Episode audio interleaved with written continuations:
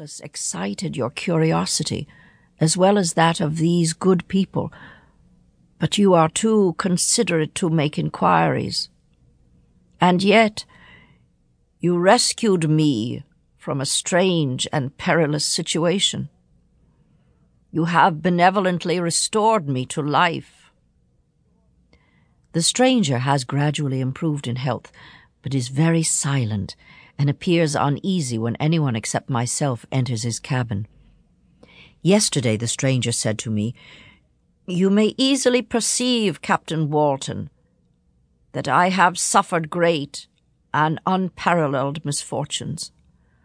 I had determined at one time that the memory of these evils should die with me, but you have won me to alter my determination prepare to hear of occurrences which are usually deemed marvelous.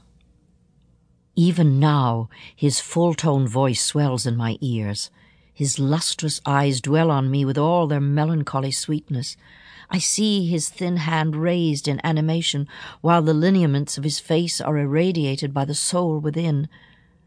Strange and harrowing must be his story, frightful the storm which embraced the gallant vessel on its course and wrecked it thus.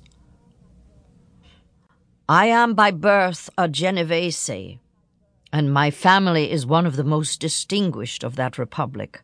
I, their eldest child, was born at Naples, and remained for several years their only child.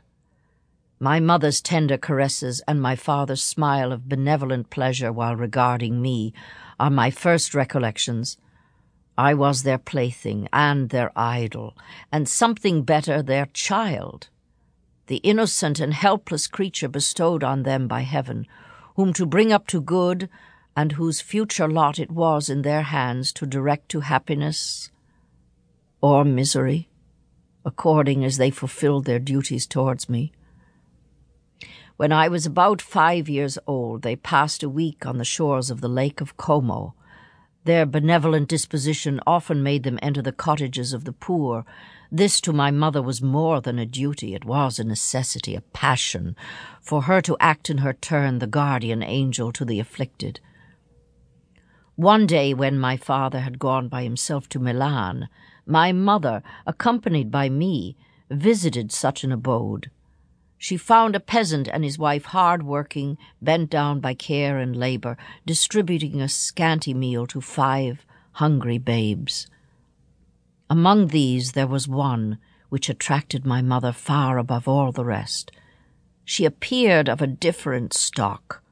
Her hair was the brightest living gold, and despite the poverty of her clothing, seemed to set a crown of distinction on her head her blue eyes cloudless, and her lips and the moulding of her face so expressive of sensibility and sweetness that none could behold her without looking on her as of a distinct species, a being heaven sent, and bearing a celestial stamp in all her features.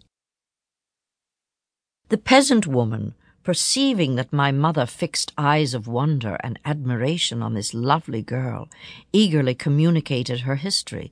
She was not her child, but the daughter of a Milanese nobleman. Her mother was a German and had died on giving her birth. The infant had been placed with these good people to nurse.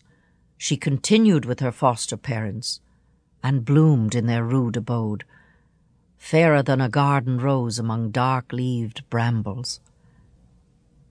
When my father returned from Milan, he found, playing with me in the hall of our villa, a child fairer than pictured cherub, a creature who seemed to shed radiance from her looks, and whose form and motions were lighter than the chamois of the hills. The apparition was soon explained. With his permission, my mother prevailed on her rustic guardians to yield their charge to her. They consulted their village priest, and the result was that Elizabeth Lavenza became the inmate of my parents' house. Everyone loved Elizabeth. The passionate and almost reverential attachment with which all regarded her.